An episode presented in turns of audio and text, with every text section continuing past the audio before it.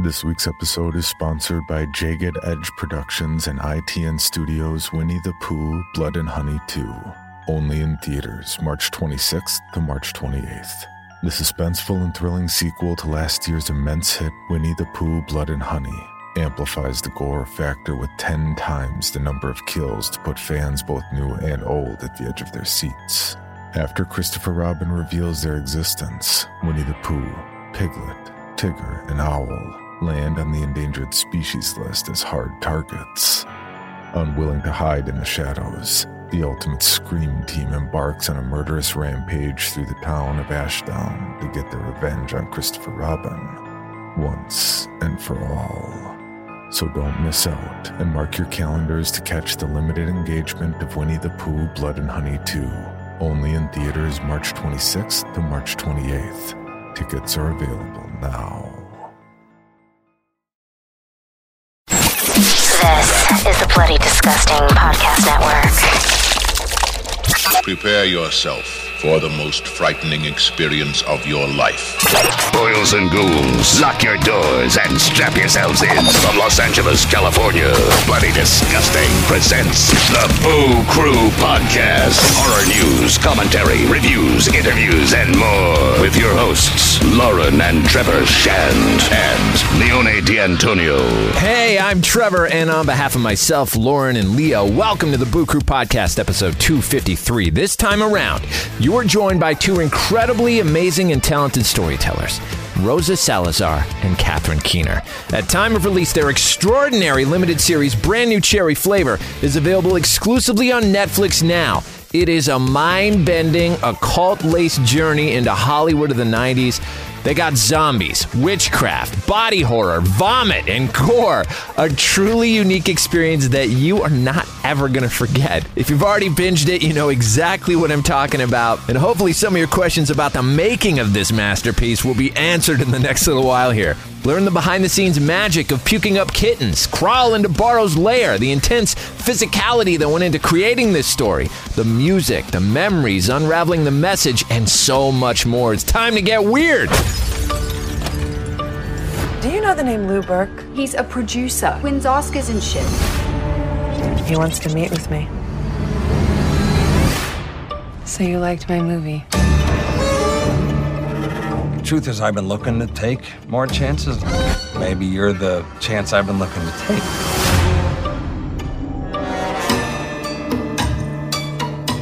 You said you could hurt someone for me. What did he do to you? This world is predators and prey. You took the only thing I care about. Say what you want. I want to set his life on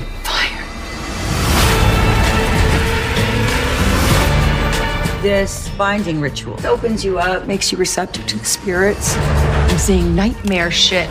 Did you ever do a curse on someone? We don't really do this in our family. So how's the curse going? It's a work in progress. Go ahead, scream. That's all we need. Another victim crawls onto the gurney for a Boo Crew autopsy. Joining Bloody Disgusting's Boo Crew via the Speakeasy Studio is quite simply cinematic royalty to the highest degree. She is a writer, director, and producer whose early work was with the iconic web comedy series College Humor, before roles in Law and Order and a show that was instrumental in the history of original televised frights, in the 16 time Emmy winning American Horror Story, appearing in arguably the best season, Murder House.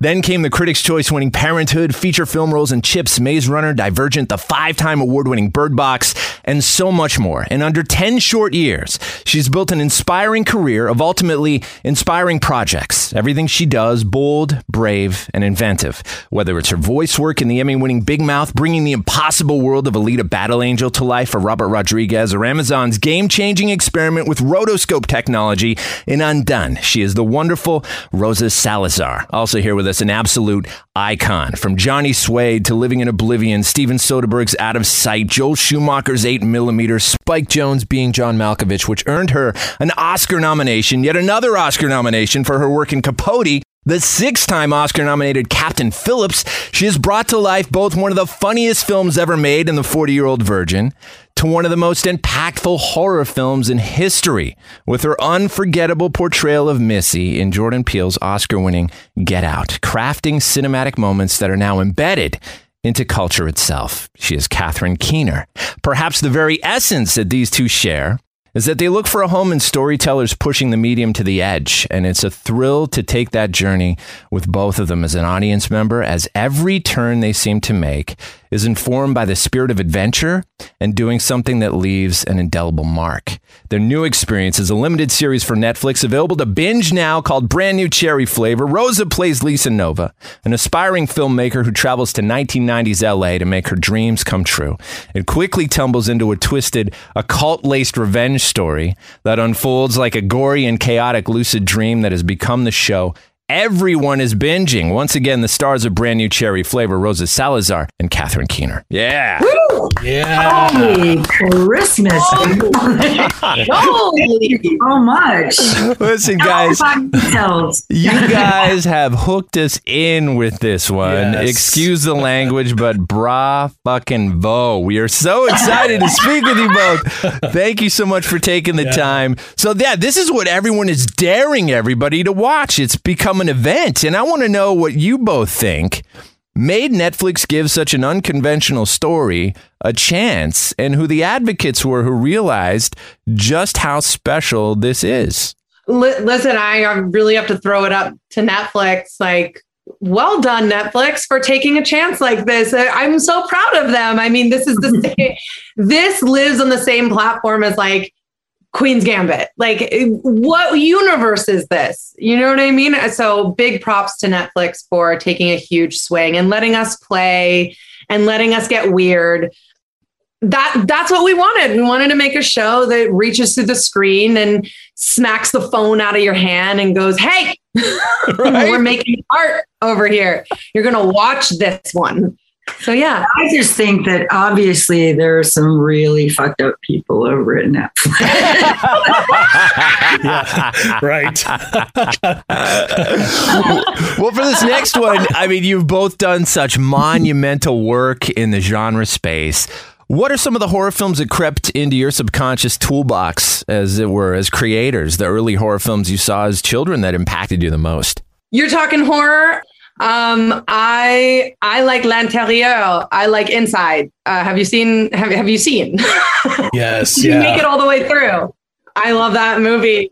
My parents let me watch whatever the hell I wanted to watch, so there was no rating system. Um, I watched Child's Play when I was, you know, a young girl, and that scared me to my core. So, which, by the way, Nick Antosca is working on Child's Play the series. So I think they just wrapped.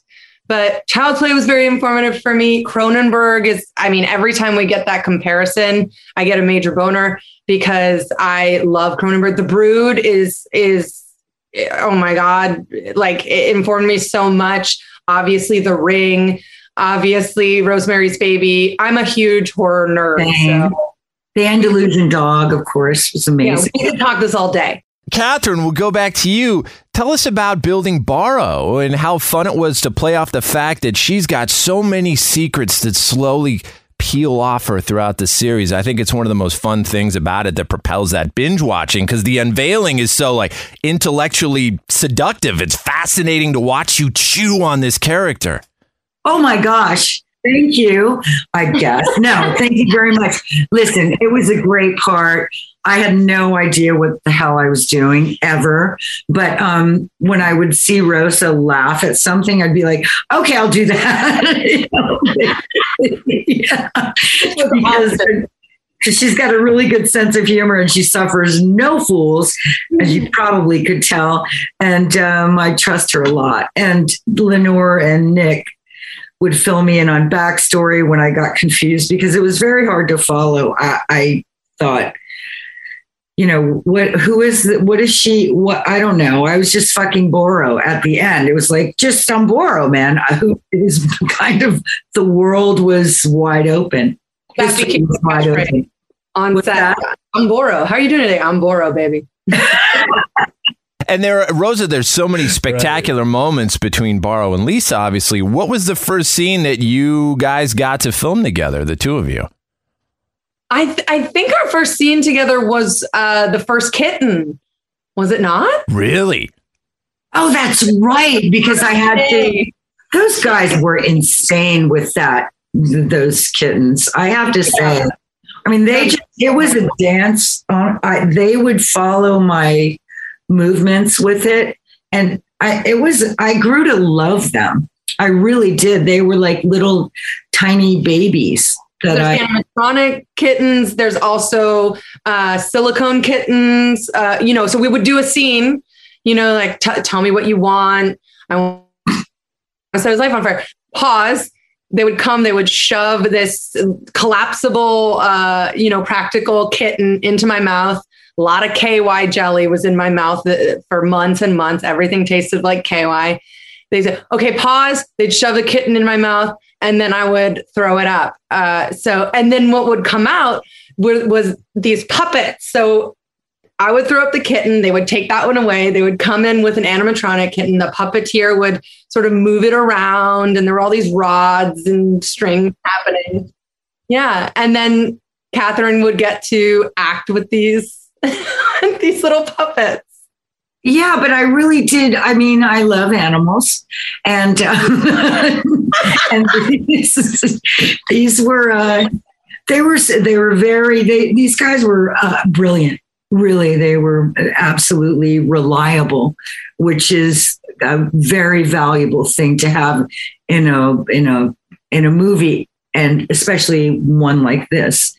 Yeah, doing horror, you got to have top notch visual effects, practical effects people there that know what they're doing. We had that in Spain. And our cinematographer, our cinematographer oh was God. she's so she is yeah, she is a real artist and was meticulous. Oh yeah, the visual language of the film, the camera tricks and different movements are just spellbinding. The Boo Crew will be right back.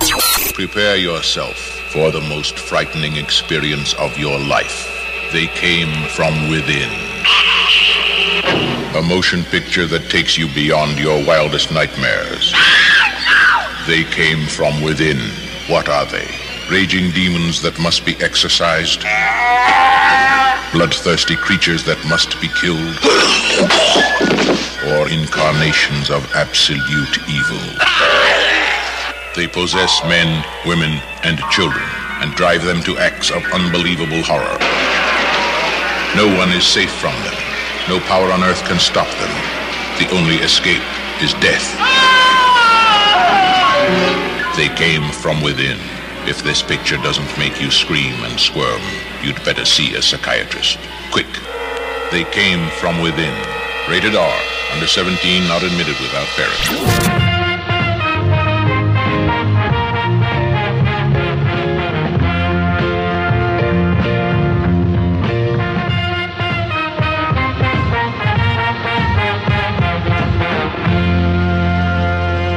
Yeah, Catherine, your comedic timing is so spot on and great on the series. Uh, the scenes that stood out to me were the like the spaghetti family dinner scene, or just about any scene with Rosa. Really, uh, I, would love to know what was your favorite scene of the series.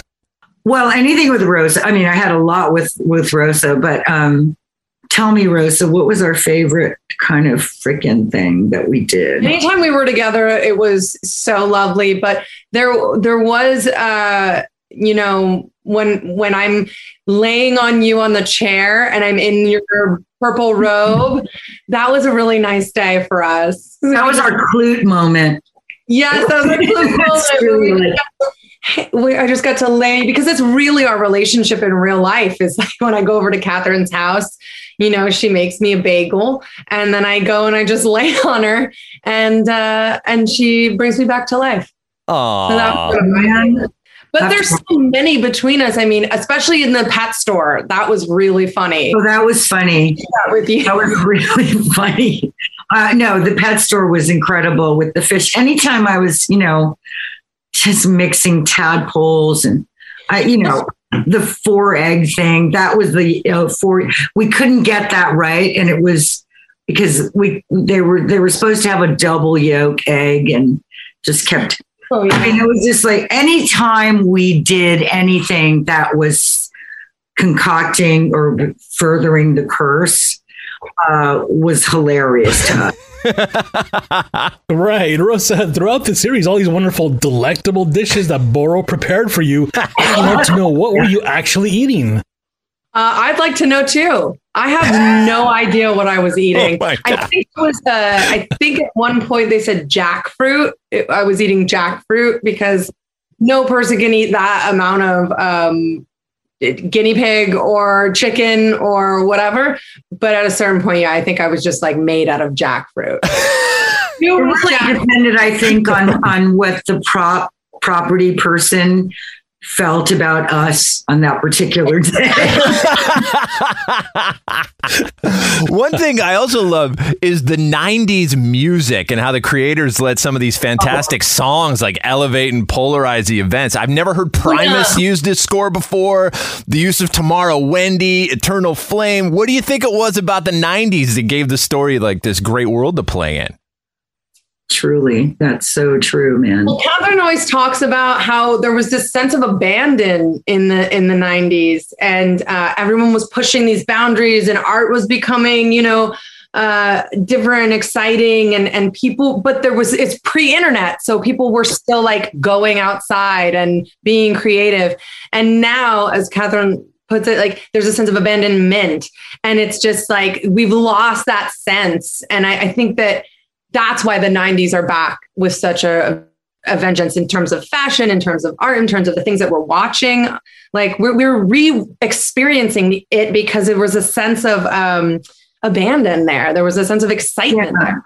It's interesting that you you said with a vengeance because the, you know vengeance is such a theme in this story, and maybe we are avenging what we lost in the last definitely five years, but you know with the onset of war and everything else, and it's just become so sort of boxed in, and um, you know I think that everybody's sort of done with it. That's why all of these flare ups, they think that, that they've been told too much. And, but, you know, it's our job to go do your thing, man. Do your art with purpose. Think about the collective because we all are part of this and the earth, which I also think that uh, this, this, uh, this series has a lot to do with nature, the natural world. And, um, you know, get your shit together but do your art. Catherine, tell us about the set design, another fantastic element. What was the magic behind the illusion of Boro's lair? The Greek columned mansion. Where is that building? Did they construct that? The garden beside it? How was that made? That was insane. I've never seen a set like that. I mean, that was when people in you know interior watering all these trees to make them glisten before we shoot they did construct that that was a stage wow. inside the exterior was a home a house but the interior was a stage. Everything was practical. You could move it anywhere. Celiana who's the dp just controlled the narrative of the of this of the visual which told so much. And um you know they asked me initially would you mind being barefoot in Boro's you know domain and I said, no, not at all, which led me to go to um, the nail person and say, hey, can you put these things on my feet, on my toenails too? Which they didn't know. And then I showed up barefoot and it was like,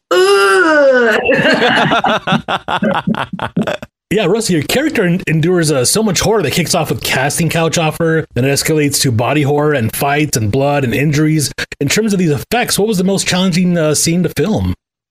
Hmm. It was brutal on her, I have to say. It was brutal.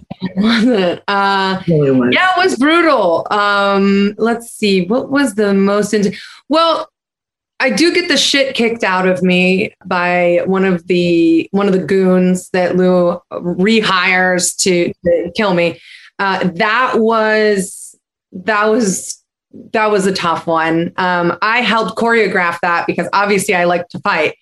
I like to kick ass. Uh, and I was like, you know, really go for it, guys. Like, really smash me, really do. And uh, much to my chagrin, they did. So that one was that one was quite brutal. I really did get uh, thrown into the wall and uh, dragged across the carpet. And but he was very gentle, but I kept wanting him to push it harder and harder and harder. But also, Lou attacking me was really that over the car that was really emotionally challenging Mm-hmm. to do and also he was wearing a ring that day and i told him to go really hard. And Eric Lange is such a devoted actor. And he's he, i didn't have to tell him twice. I'll just put it that way. I was just like go all the way man. He's like okay. And he was wearing a ring that day and he gave me a big whack. And i just felt that ring. And you know for an actor you're like you're like as a person you're like ow. But as an actor you're like yeah oh my god! Like grateful. It's true. grateful for the abuse. You're like, Wow, the things you guys do—that's insane. So, Actors are very generous with each other, even if that. I mean, that we will do things for each other that aren't allowed. yes, of course. But I was And gonna say it's so generous. emotion. Sometimes the emotional abuse, or the emotional um, assault, or what you have to go through is even uh, it can it can hurt you in, inside. It can you can feel it more than the physical. It's just merely the physical stuff. When we did the where I break re-break her Oh yeah, ankle and then revive her, that was really intense. I mean, it was was such an intense day. yeah, because we, it was, you know, bringing her back to life. I needed her as my vessel. I couldn't let her die. So it was such a freaking, you know, such a, a selfish thing to do. But, but it was more than that because I love her. well, I'm telling you, you can feel it as an audience member, and this is what makes this show so special. La- last question. So, there's black magic, zombies, eye torture. What would you be excited to explore in a possible season two, which I hope we get? You cannot leave us hanging. Oh my god, more orifices, baby. Anatomy is wide open, man. more body horror. We love it, and I know you. Is there any rumors about a season two? Have you heard anything yet? You're starting one right now. All right. Okay. Ask, ask Lenore Zion and Nick Antosca because Yeah. they're the masterminds behind all this. And of course, the aforementioned Netflix people. yeah. Props to Netflix. Cool. Thank you so much for your time. It's been an absolute pleasure and delight. We love you both. We love Thank you you guys. so much. That was the Boo Crew Podcast, episode 253. Special thanks to our guests, Catherine Keener and Rosa Salazar. At time of release, their limited series, Brand New Cherry Flavor, is available exclusively on Netflix now. Production tracks provided by Powerman 5000. Till next time, it is the Boo Crew saying, sweet screams. Thanks for listening to another episode of the Boo Crew Podcast. Haunt the Boo Crew at talesfromthebooCrew.com. Tales from the Boo Crew on Facebook and Instagram. Follow us on Twitter at Tales from the Boo. The Boo Crew is Lauren and Trevor Shand and Leone D'Antonio. The Boo Crew is produced by Lauren Shand, chopped and sliced by Trevor Shand. The Boo Crew is a TSP creation, part of the Bloody Disgusting Podcast Network. Bye. The Bloody Disgusting Podcast Network, home of the Boo Crew. Horror-centric interviews, SCP archives, weekly full cast storytelling, horror queers, genre commentary from an LGBTQ perspective, and creepy. For disturbing and terrifying creepy pastas. Listen free wherever you stream audio and at bloodydisgusting.com slash podcasts.